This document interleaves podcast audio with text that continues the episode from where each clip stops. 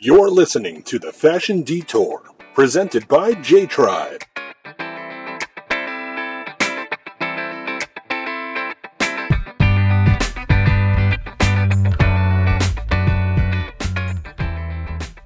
So, guys, I'm very excited because this week we have a special guest. Her name is Arielle Klein. She is a jeweler and a gemologist, and she has her own business. How are you today? I am good. I am very yuntifed out and ready to get back to real life. Oh, oh my goodness, I can't. I I don't know. I'm a little scared about getting back to reality, but uh, you know, all good things come I- to an end. I hear you, but you know what? Everyone needs to go back to school. Everyone needs to go back to work. I need like my quiet office again and my house to be like back in order. I'm very ready. Very Oh, ready yeah. for everyone to be out. I know what you mean. Where do you live, by the way? So I live in Long Island, um, in a little town called West Hempstead, um, Oh. for people who are familiar.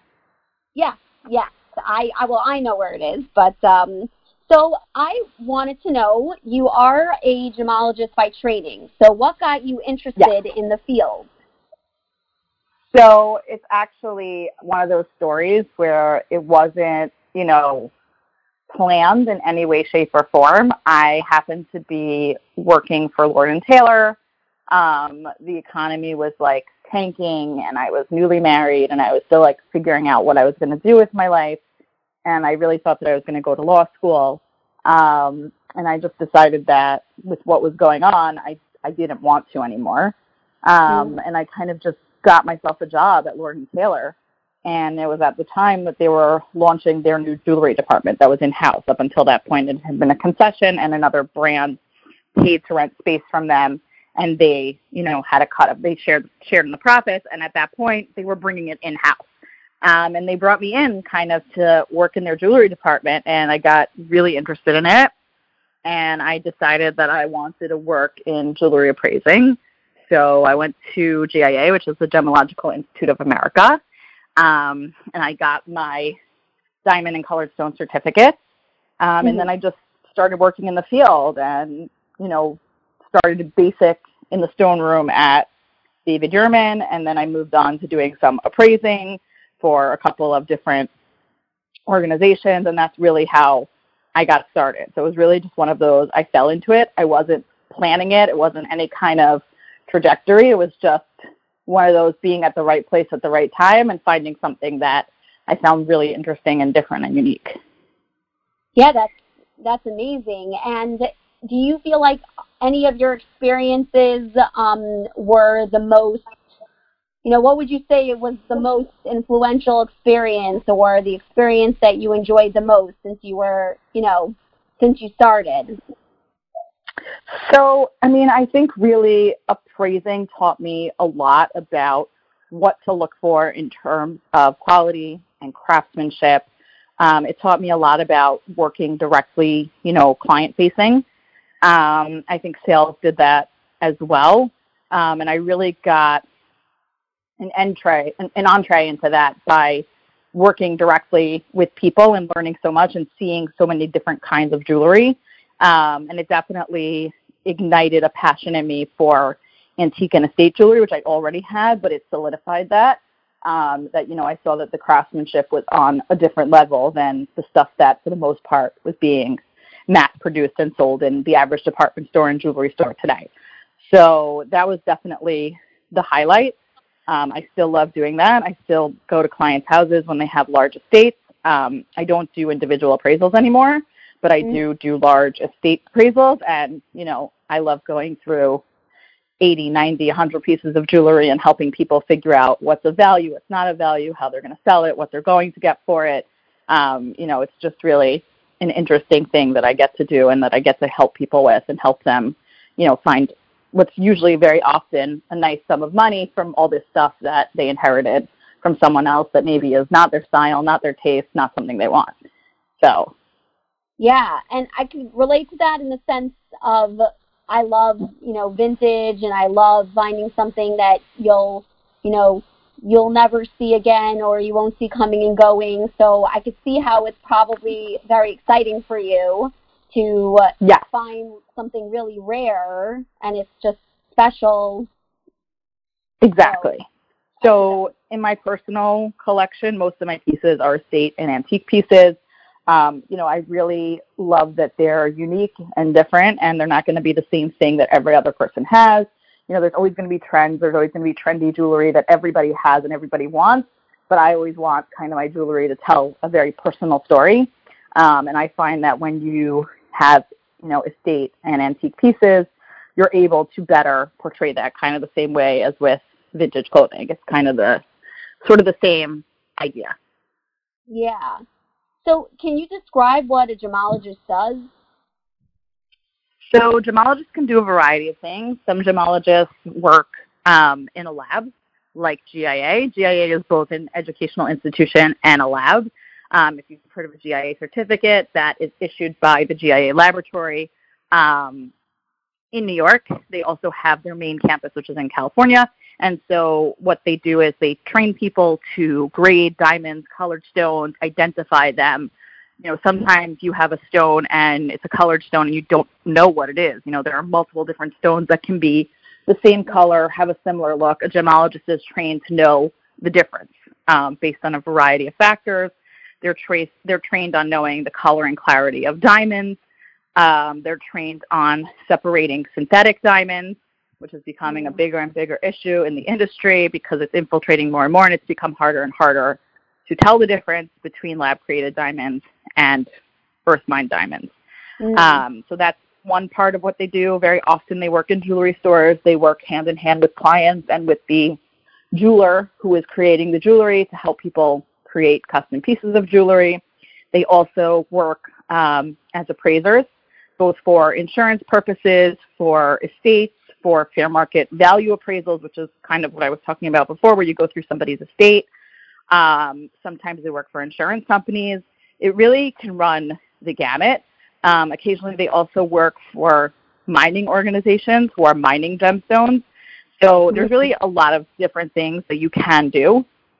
Um, but I would say majority of gemologists are either working in the appraisal field or in the retail jewelry field.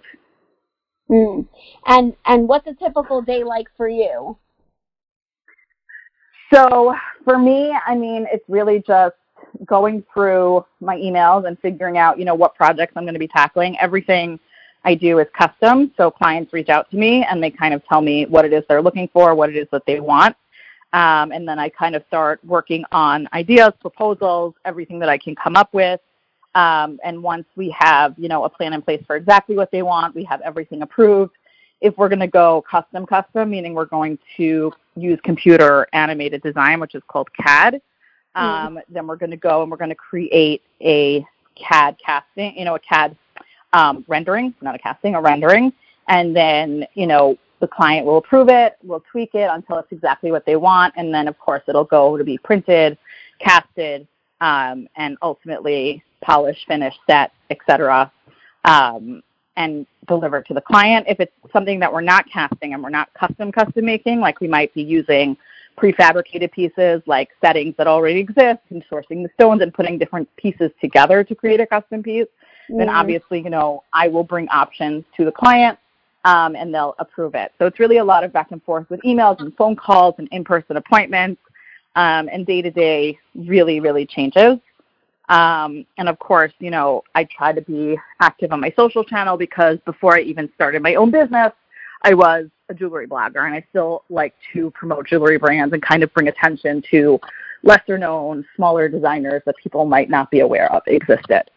So I'm always trying to do that as well and just really like curating what inspires me and you know what I find interesting and trying to share that love of jewelry so that people mm. realize how much jewelry can be a style statement um, and also just a very personal reflection of who you are and the kind of persona that you want to present to the world. Yeah, and uh, you definitely sound like you're uh, kept on your toes and uh, you're very busy. um, yeah. Would you have you had challenges when working with the clients? So, you know, client work is incredibly wonderful and rewarding, but it is also very challenging. Um, you know, often people have this idea of, you know, a certain budget and they're not really in tune with what things actually cost. So I very often have to come to a client and say, I know you want X, but it's not going to happen for price Y. Mm. So, you know, let's think if, if price Y is the only thing we can do, then let's think you know, what else we can do. And very often clients will change their mind and say, well, I could actually spend this much and you know, that was what I thought. So that's that's really the biggest issue I would say we run into is that, you know, people don't really realize that especially right now gold is actually very high.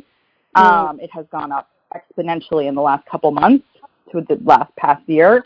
And so it's more than people often realize, and especially if you want a quality piece, um, you know, you're going to want to make sure that you factor that in to the price you're paying because I've always said this to people, you get what you pay for.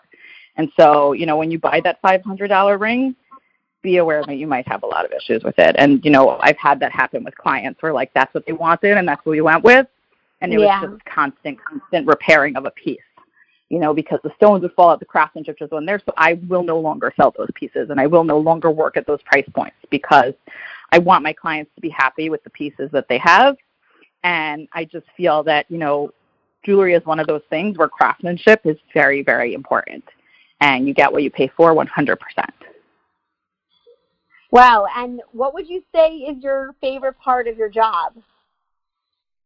So, I mean, I really, one of my favorite parts is I often work with a lot of engaged or getting engaged couples. Mm-hmm. Um, I also work with a lot of people who you know, have a piece of jewelry that's been sitting in their drawer for years and they just don't love it, whether it's their engagement ring or it's something else. Um, so I love being able to help them, you know, come up with a vision and create a custom piece that they're able to wear and feel good wearing and that they look at and it brings them joy every single day. Um, it's really nice to be a part of people's love stories, so to speak. You know, I love that aspect of helping a couple choose an engagement ring. It's, you know, the biggest purchase a couple makes together when they, you know, decide to embark on a life together. Um, mm-hmm. It's obviously, you know, a very important part of the process of getting married. Um, and so, you know, that's a really special thing for me that I get to be part of all these processes of people picking out the engagement ring and putting it together and, you know, just being there for that and kind of being a party to that. Sounds like a lot of fun. Um, yeah and it's it's cute because I mean, do you ever get the sense that like the the guy doesn't necessarily know what the girl wants, or you know, vice versa? Does that ever come up? So more and more, I have someone on the girl side, whether it's the girl woman herself, her sister, her best friend, you know, talking to me first and kind of giving me a very clear idea of what they want. Um, and then it's kind of like the guy doing, you know, tachlis, you know, the most important stuff, so to speak, where they're paying for it. And right. I kind of always joke, you know, that I, I offer the husband special, which is, you know, the husband or the boyfriend or the fiance pays for it and the girl picks it out. Yeah. Um, and so that's often a lot of times what I do, especially when it comes to engagement rings or resets or things like that. I'm working directly with the female half of the pair um, yeah. And then, you know, once she's picked out what it is she wants, I'm, you know, liaising with her husband or her fiance or whoever it is, you know, to work out the payment details. Um, so that it definitely does happen like that. And guys definitely are very, very clueless, which is one of the reasons why I like doing what I do because I want women to get jewelry that they love and I want women men to be able to give the women in their lives jewelry that they're going to wear and appreciate instead of throwing money down the toilet on jewelry that like she throws in a box and never looks at again because it, she's horrified by it. So, you know, yeah. that's definitely a fun part of the process for me is just kind of like holding their hand and like getting them through that process and finding that perfect piece for them. Yeah. So, important question. What is one piece of jewelry that you can't live without? So, I have, um, there are two pieces actually that are two of my favorite pieces that I wear all the time. One of them is an estate um, yellow gold bangle that has diamonds all over the top. Um, you know, it's really got sort of like that vintage look. It's thin gold bangle and it goes with everything. I can dress it up. I can dress it down. Um, it was one of the first pieces I bought for myself when I was appraising. Someone was, you know, getting rid of all of their wife's jewelry. Unfortunately, she had passed, and their loss was my gain. Um, and that is one of my favorite pieces. You'll always see me wearing that. And I also have a um, diamond and sapphire panther ring um, mm. that my husband bought me after my second son was born. Um, and that is a very treasured possession of mine. And I people are always looking at it and asking me about it. They find it very unique and interesting. It's really different. Um, and I wear that pretty much all the time. So those are probably my two pieces that I really couldn't live without. Yeah, those. I mean, it sounds. They they both sound beautiful. Are you? Uh, would you consider yourself like an earrings girl, a necklace girl? Like, what? What do you gravitate towards? So, I mean, really, my favorite thing is rings. Um, I think, you know, if you are engaged or married, you know, having a nice engagement ring that you feel good about and that makes you happy is really a nice thing to have. I, you know, reset my engagement ring for my 10th anniversary and I really love it. I loved it from the get go, but I love it even more now. So I think, you know, if you're unhappy with that, definitely that's something that people should do. Um, and other rings, you know, I have a variety of rings and I love changing it up. Um, I think that the beauty of rings for me, you know, earrings, necklaces, bracelets, bracelets a little bit more than the other two, you don't really see them on yourself. But when you see rings, not only do you get to enjoy them, but everyone else sees them too. You know, and a lot of us we talk with our hands, we're expressive, um, we're on our phones, we're typing, so your hands get a lot of eye time. And so I feel like a ring makes a lot of statement. Our eyes are drawn to them more so than any other piece. And I like being able also to admire the jewelry I'm wearing, and I find that with a ring, that's obviously easiest to do. No, I never thought of it that way. So that's really interesting. So I'm curious, do you I mean, I know you do design because you're designing something for, you know, a client. Would you ever mm-hmm. consider, you know, designing a collection? So I've been in talks to do that for a little bit of time now. Um, it's really finding the right partner um, and coming up with a variety of pieces. I'm not a classically trained designer, um, so it's really more that I come up with ideas and then kind of have someone execute them. But I'm very open to doing a collection, and that's probably my next project and my next step that I would go in the direction of. Mm-hmm. And do you feel like? I mean, I'm not. You know, I'm not artistic in the sense of you know sketching and drawing and things like that. So you know, um, I don't know if that's something that you you know you do or you enjoy or you would rather have the ideas and then translate them to someone to, to create? So I'll I'll roughly sketch them out. I'll write out what sort of stones I want to see, what sort of metals I want to see used in the piece. Um, but it's definitely not anything that's up there with some of the you know beautiful designs that you'll see like a classically trained jewelry designer be able to sketch out. So it's really you know more of me like doing a very rough sketch mm. and then kind of translating those ideas onto paper. Sometimes it's finding an image and manipulating that image. Um, sometimes, you know, it's just c- communicating with the person who's doing the rendering or the person who's doing the casting what it is that we want.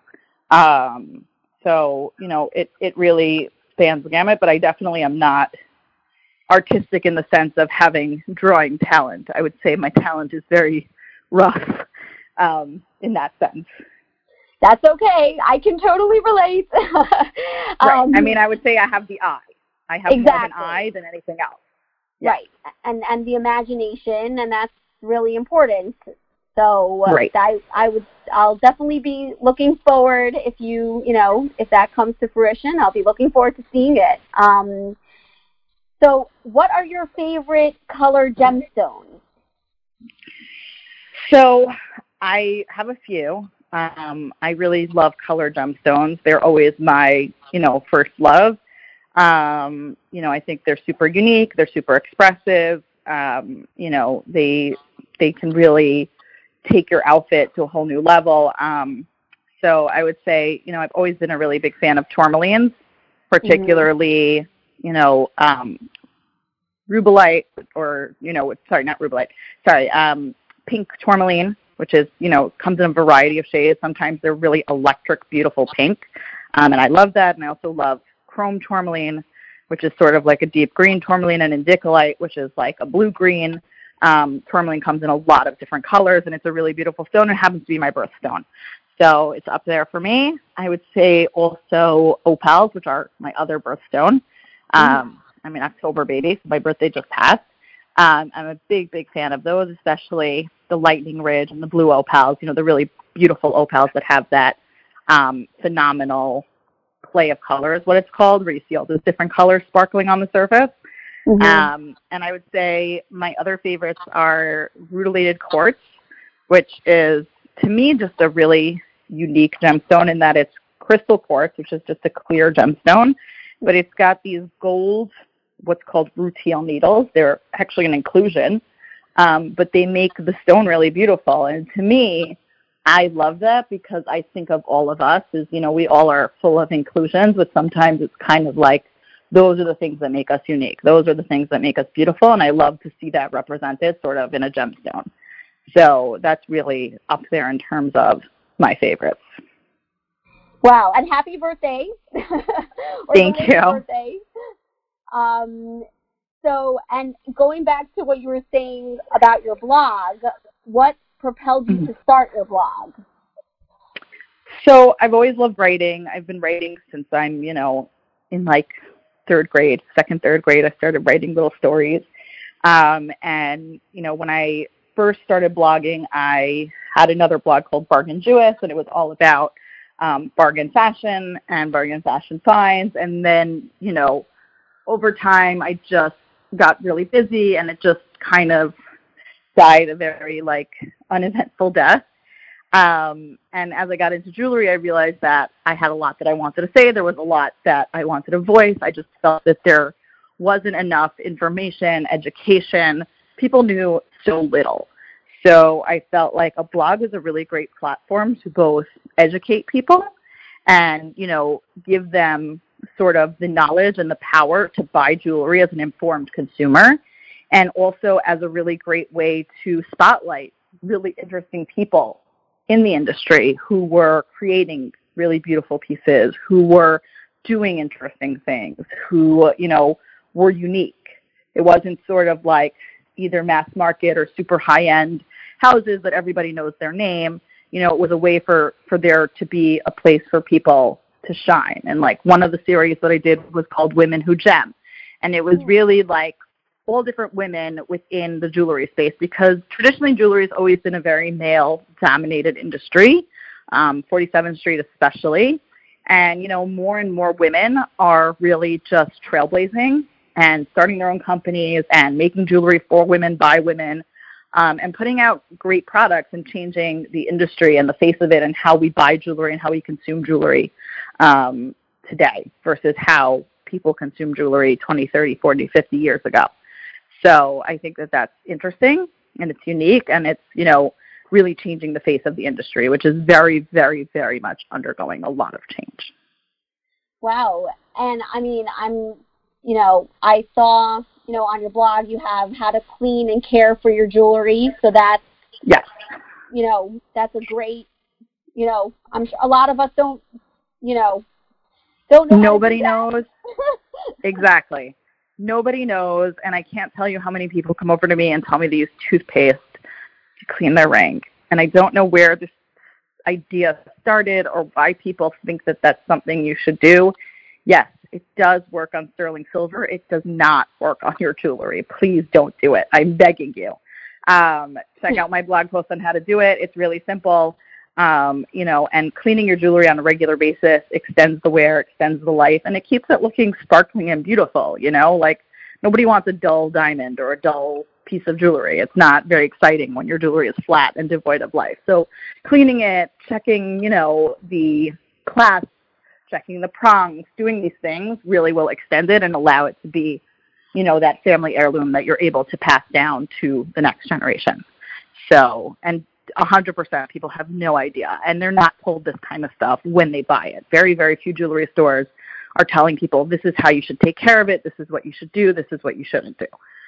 So. I really want mm. people to know that so that they really can take care of those pieces because, you know, jewelry can last a very long time if it's properly taken care of. Yeah, and I mean, do you do you not like fake jewelry? Like, how do you feel about the? So the I personally love costume jewelry. I think it's fabulous. I think there's a time and there's a place for it. Um, there is some very well-made, high-end costume jewelry um, that fetches a tremendous amount on today's market. That's vintage and antique. Um, most of what is being put out today, I would say, is not on that level. But you know, you mm-hmm. have a brand like Miriam Haskell, if you've ever heard of them.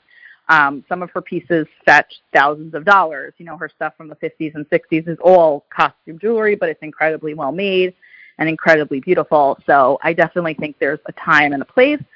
Um, you know, but I think that fine jewelry is just it's a you know in some respects it's a precious commodity, especially certain colored stones, especially gold. You know, there's a finite amount of those things in the world. Um, you know, it takes a long time and a lot of very specific conditions for those things to form. And so I think, you know, in terms of like commemorating special occasions, in terms of having like touchstones, I think, you know, fine jewelry is the way to go. But I personally love costume jewelry and I think it has its place as well. And I, you know, I'm not against it in any way, shape, or form. I think that it really can, you know, enhance your wardrobe and be a lot of fun and, you know, be on trend and be a great way to have something that maybe is very trendy that you wouldn't want to invest in in real gold and gemstones. Yeah. And how do you tend to like to to keep your jewelry or organize it? So I actually have a mirrored velvet lined jewelry box with multiple tiers that all kind of come off. Um, it's actually from the container store. They have some really great jewelry storage. It's really important that every piece of jewelry has kind of its own home.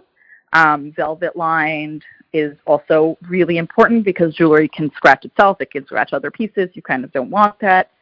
Um, I mean, diamonds are hard to scratch, but a lot of other gemstones, gold, they can get dented, scratched, etc. So you kind of want a special place where you could keep it. I also have um, a custom ring holder that was made by um, a company that does these amazing custom ring holders that look like crystal formations. Mm. Um, she does really cool stuff. So I've got like multiple, like I guess you would call them fingers that I keep my rings on, and each you know finger has a different ring. Um, and it basically looks like four or five different crystals coming up from like a flat base. So it's really cool. Um, but definitely investing in some jewelry storage, especially something that is satin, velvet, some sort of soft material and lined, is a really, really good idea to extend the life of your jewelry, especially for organic gems like pearls, which, you know, need extra care more so than gold and diamonds and gemstones. Mm. So, so pearls are more um, fragile or delicate? Correct. So when you think about jewelry, you have organic and inorganic. Most jewelry is inorganic because it doesn't come from a living creature. Pearls, on the other hand, come from a mollusk. They come from a clam. So, you know, over time, they will break down. Pearls won't last forever. You know, they may last a couple hundred years, but they will eventually disintegrate. That's just their nature. Hmm. So, when you take care of pearls, you want to go out of your way to kind of take extra special care of them. You never want to wet them because the string that's inside the pearls doesn't do well with water. Um, you want to just use like a soft cloth and buff them. You want to put your perfume, your deodorant, your hairspray, any sort of anything that you're spraying on your body before you put those pearls on. Because what those what those things do is they actually discolor the pearl. They damage the nacre because the pearl is literally made of layers of nacre, um, which is what gives it that iridescence. And so, you know, you really want to avoid doing those things. This was something that I learned way before I got into jewelry. I got I learned it on my 21st birthday when my grandmother gave me her own pearls that were, you know, from my father's bar mitzvah. Um, she had, you know, pearl and diamond necklace and matching pair of earrings that my grandfather had bought her, and she gave me very strict instructions, and it came in its own satin and velvet pouches, and you know, I always kept that with me and I always pass it on to my clients and to my readership that, you know, pearls take extra special care. Um, you know, and if you preserve them, they really will last. But if you don't, you'll see those pearls where they kind of turn that sort of yellowish shade or like where they sort of, you know, the nacre starts to rub off. All those things happen from not properly taking care of them. So well, they definitely need extra special. yeah. No, that that uh, it's really good to know. Um, and you would probably be horrified if you saw, you know, how I keep my jewelry. So that's that that could be my New Year's resolution. Um, exactly. Invest in jewelry storage. Your jewelry will thank you. Yes. And so I always find it interesting when I have a piece of jewelry and I'm trying to revolve my outfit around it. Do you see a connection between jewelry and fashion and how do you kind of, you know, balance it out? So I definitely feel like 100% there's a connection between the two. Um, in both my fashion and jewelry lives, I kind of like to take risks and push the envelope, but not everybody is like me. I mean, I like to mix metals, I like to mix gemstones. Um, you know, sometimes I like to pile it on and sometimes I don't. It depends. You know, sometimes I can wear like two or three necklaces, sometimes I'll wear anything. I'll just wear earrings. Um, but definitely they coordinate. I think that it's important that every woman has like her classic pieces that she can always wear, whatever those are for her, whether it's, you know, a bracelet and a basic pendant and a pair of basic studs or whatever it is, you know, her basics, and then kind mm-hmm. of you mm-hmm. build from there. You know, kind of like how, you know, you need to have a black pencil skirt and a trench coat and a great pair of boots and, you know, all this kind of stuff. And those are your basics. And then you kind of just add in here and add in there. It's the same with jewelry. So, you know, having a few classic pieces will serve you really well and allow you to kind of build from there to more interesting and unique pieces, or even just taking those classic pieces and kind of just going with a unique take on them. Um, I think is important, and then you really can incorporate it into any outfit. And obviously, people should always consider their own personal style. Like for me personally, I like I said, I like to push the envelope. I like big, flashy things, but not everybody does. So, right. obviously, people should go with what they like. Definitely. And how would you describe your personal style? So, my personal style is I am attracted to all things shiny, all mm-hmm. things, you know, sparkly. People are always telling me that I'm sparkly. I love color. I love texture. Um, I'm a big leopard fan. I have like more leopard shoes than is normal for a person to have. You know, if there's something leopard, I'm going to run to it. Um, anything gold or rose gold, so, you know, I like to sparkle. I like to stand out. I don't like to stand in the corner. And so if something has, you know, bedazzling or jewels or glitter or sparkles, I'm all over it. You know, for me, that's that's my favorite. Lots of texture, lots of color, lots of pattern. Yeah, and I mean, I've in terms of the jewelry, I've always been, you know, in general, I've always been like a clothing person. Like I, I was right. always a little bit scared of accessories. I don't know why. I think that that's um, very common. I really do. I don't think you're alone in that. And I think that a lot of people feel like there are rules and there really aren't. Like, think of jewelry like fashion. It's really the same. And just find the pieces that speak to you and express yourself. And I think that people will be so much happier instead of buying the same studs, the same eternity band that everybody else has. You know, some people want that, and that's great, but a lot of people don't. And I think that, you know, go find what speaks to you and just wear it the same way you would wear the clothes that speak to you. That's yeah, that that's true. And I mean, for example, you were saying you like like to mix the textures and the colors. So you're you're saying wearing silver and gold together. Is that is that a big no no or is that okay? In my opinion, it's absolutely not a no no. Hmm. Um, I say go for it. I mix white gold and yellow gold and rose gold, and I mix them all the time. You know, sometimes I'll be wearing a yellow gold earring and a white necklace, or I'll be wearing gold jewelry on my bracelet and my ring, and then my earrings will be white gold. Um, I'm a big proponent of mixing things. I like two tone. I like tritone. Um, you know, I think that it's all fun. Not everybody likes it. It's not for everybody. And again, it all comes down to personal preference. But I, I think that there like there are no rules anymore in fashion and white is year round and you know, everything has changed. The same goes for jewelry. Wear what makes you feel good, wear what you like, and forget the rules because rules are made to be broken. Wow, I like you. I, I, I like you already. so, um, and and a question that that clients have asked is, what do you do when you're wearing a statement necklace? Can is it Right. that can you only wear small studs, or can you wear a lot? You know, big earrings and a big necklace together. So again, I really think it depends on the person. A person who is very petite has to be aware of the fact that they can look overwhelmed in a lot going on. Whereas a person who is tall and has stature can carry off different things. So I, I think for most people, you know, it's pick one or the other, statement earring or statement necklace. I think both together can be a lot. Um, but I think it also depends on the statement earring and the statement necklace. Sometimes you have two that work together and they work together really well. Um, I think more often than not, though, you just want to draw attention because just like with fashion, you want to draw the eye to one place. And if you have too much going on, the eye doesn't know where to go. So if you're if it's your neck and it's like the beading of your dress or whatever is, you want to draw the eye up, you're going to want to draw it to your neck.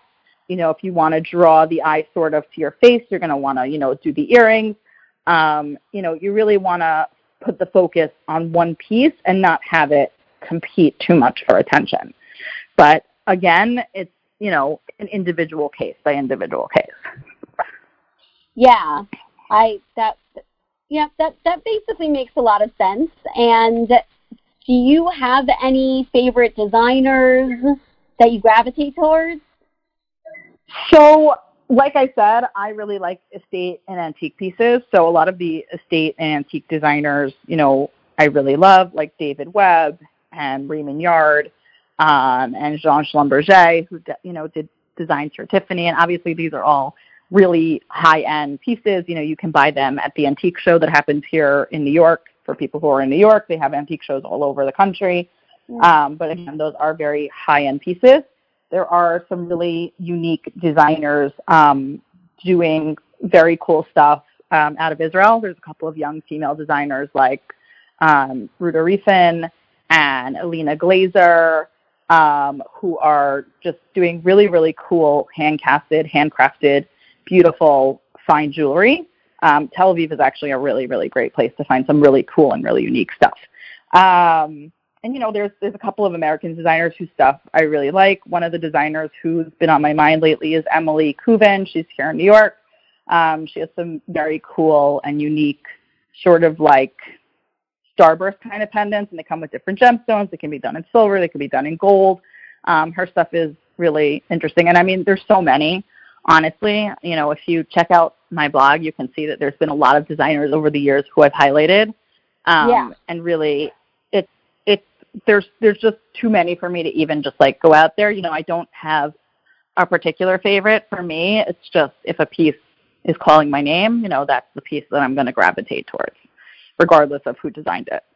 Yeah, and I mean, it's just like what what's really amazing is the amount of creativity that's out there. So Yeah. it's just really fascinating. I mean, I just went to a jewelry making workshop in Philadelphia over Mhm. Moed with my daughter, and it was for it was kind of like a 15th birthday, you know, um, bonding Right. thing. And she had a, I mean, she had such a good time. She loved just, she's very artistic actually, and she's self-taught. But anyway, and just like listening to the, um, the designers, there, it's called for, uh, it's called Forge and Finish. There we go. Okay. Okay. Is still working. Forge and Finish.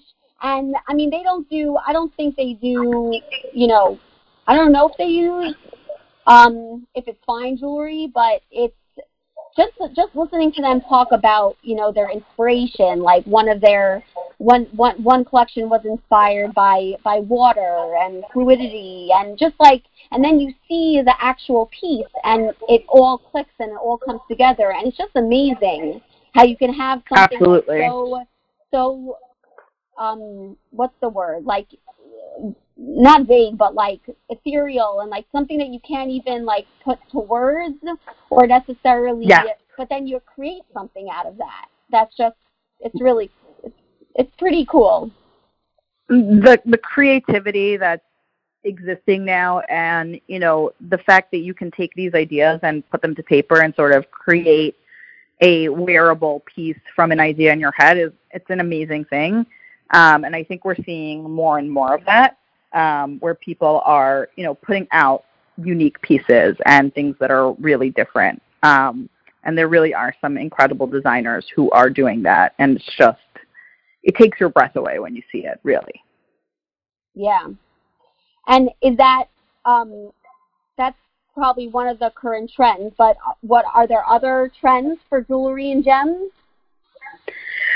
So, I mean, the biggest thing I would say is yellow gold and rose gold are still going really strong. You know, for a long Mhm. time it was all about white gold. You know, especially in the 90s and early 2000s, it was everything was white gold, and then we started to have this kind of return of yellow gold, um, and now rose gold, and they're just as hot as ever, and more and more people are choosing to go, you know, the yellow gold and the rose gold route.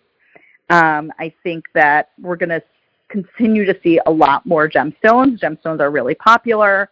Um, they're a little bit more affordable than all gold and diamond pieces, which I think is, you know, kind of a trend in jewelry right now. People are buying jewelry from themselves. They want, you know, pieces that are price pointed that, you know, make sense for their lifestyle. Um, and colored stones are really great for doing that. Um, I think also in terms of engagement rings, we're seeing a lot of engagement rings. I mean, if you browse on Instagram, you'll see there's a lot of companies doing moissanite engagement rings, which is a diamond alternative. Um, you'll see a lot of companies doing colored stone engagement rings. So I think that those are all trends that are going to continue. Um, and I think that we're just going to keep continuing to see more of it just based on, you know, the climate and the economy and everything that's going on in the world right now. So are are do you think that people they're choosing to use the other stones instead of the diamonds because it's, it's less expensive is that you know the reasoning So I think I think price point is part of it. I think there are also a lot of people who are uncomfortable with the idea of diamonds for a variety of reasons, whether they Mhm. have um, eco-conscious concerns, which really First mined diamonds aren't any less eco-conscious than a diamond created in a lab, but there's this idea that they are, um, which has been pervasive. Um, and I think just there are a lot of people who feel that you know diamonds aren't them. You know, people more and more want something that is uniquely them, and colored gemstones give rise to that. And also, we've seen a lot of celebrities, several people in the royal family have had colored gemstone engagement rings. Um, several celebrities have had colored gemstone rings. So I think it kind of brings it to the forefront and it makes it more socially acceptable that more people are kind of saying, well, I'm not really a diamond person. I would much rather have a ruby or a sapphire or, you know, something really different and unique. well yeah and uh it's it's just nice you know like there there's options and people can you know choose what speaks to them like you said Exactly. and where do you Absolutely. see the uh, industry going and do you feel like there could be an improvement So I think that jewelry right now is going through a um, some growing pains. I think that you know we don't have the aspirational shoppers of the 80s and the 90s. The economy isn't what it was when people were buying in the 80s and the 90s. Um, you know that's changed a lot now that we're you know going into our second decade you know, our third decade actually, excuse me, of the 2000s, um, and that I think we're we're going to see that jewelry is going to get smaller but better. I think you've got a lot of businesses that are unfortunately closing because they just don't understand how the current economy works. um, and how to work with the clients. But I think that people who get it, um, I think that people that can offer a great product at a great price um, that markets to sort of the way that people that are buying jewelry, like millennials and Generation Z, buy and consume, will do really well. Because for them, it's a lot more about connection, it's a lot more about experience, it's a lot more about individuality and uniqueness. Um, and so I think we're going to see, you know, a better jewelry industry that's mm. going to serve a more diverse variety of people um, than what we're current than what we've currently seen up until now.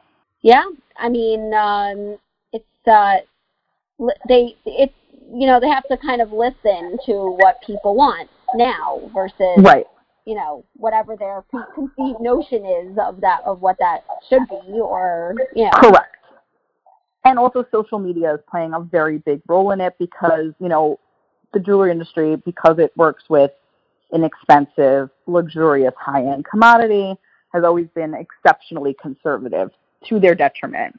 And I think now more and more, you know, brands are really have really been getting on board in the last couple of years, trying to, you know, get a pulse on social media and get out there and reach people because that is the way that young people are shopping and consuming um, commodities.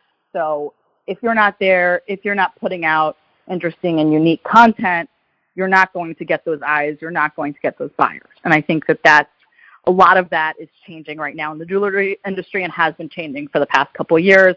And that's really what, in many ways, has hurt a lot of businesses is their inability to sort of change and realize that the industry has completely changed.